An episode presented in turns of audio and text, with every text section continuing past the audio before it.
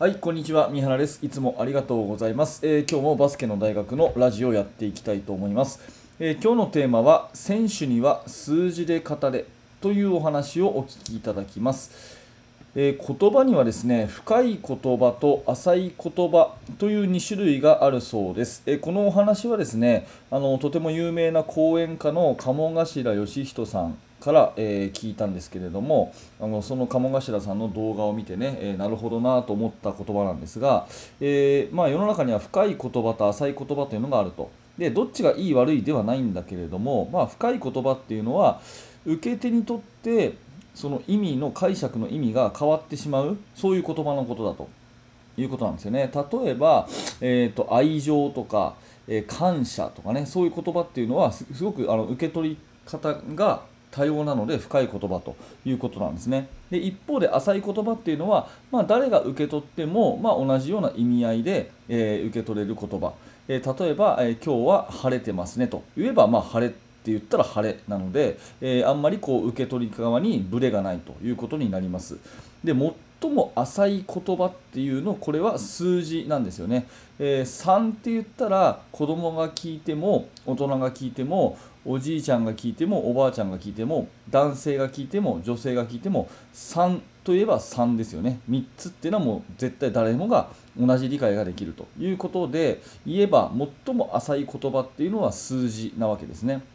うん。え、もっと言うとですね、まあ、世界の共通言語は、え、英語だとか、え、最も世界中で話されている言葉は中国語だとか言いますが、えさらにさらにもっともっと、え共通の言語という意味で言うとこれは数字だと思いますね。全く言葉の通じない人でもですね、え指を3本立てて3だよと3だよとかね、えー、なん言えばあの示せばですねこの3っていうものは伝わると思います。なので、えー、最も浅い言葉は数字ということですね、えー、で深い言葉と浅い言葉をバスケットボールの指示とかあとは共通理解っていうことで言ったらこれ深い言葉で言うと、えー、ダメなんですよね。あのみんながこう同じ方向を向けないので。うん、もっと頑張れとかね、えー、もっとここをパッとやってとか、えー、キュッと動いてとかっていうこと、まあ、な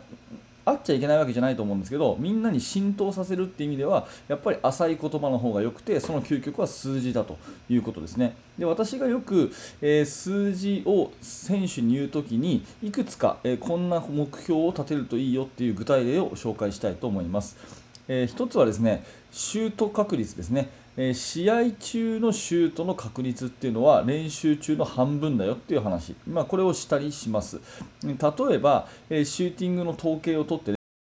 練習の統計をこう取っていったときに、はいえー、シュートの練習をずっとこうやっていったときにその子が50%のシュートの確率が入ったとしましょう。毎日シューティングをして、えその記録が1週間分たまったと。でそれを計算したら50%その子はシュートが入ったというふうにします。そうしたときにですね、えー、まあ、その子は50%入ってるので、練習で入っているので、試合でも50%入るかっていうと、当然そうではなくて、ディフェンスがいるし、いろんなプレッシャーかかりますから、大体これは下がることはま簡単に予想できると思うんですね。でも具体的にそれが半分になるよっていうふうに言ってあげると、え納得感が増します。えー、練習中50%入っていれば、試合中はあなたは25%しか入らないよという言い方ですね。だからこれをどう高めていくかっていうことを、まあ、目標にしなさいっていう、そんな話です。えそれとですね、試合の、えー、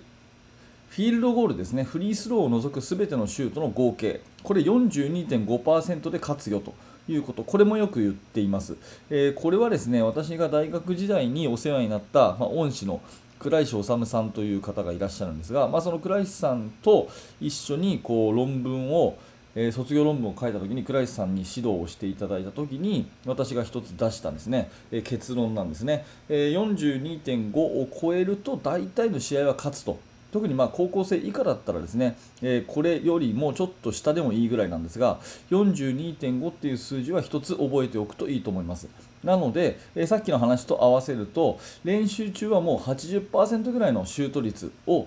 保っていけばどこからでもやっぱり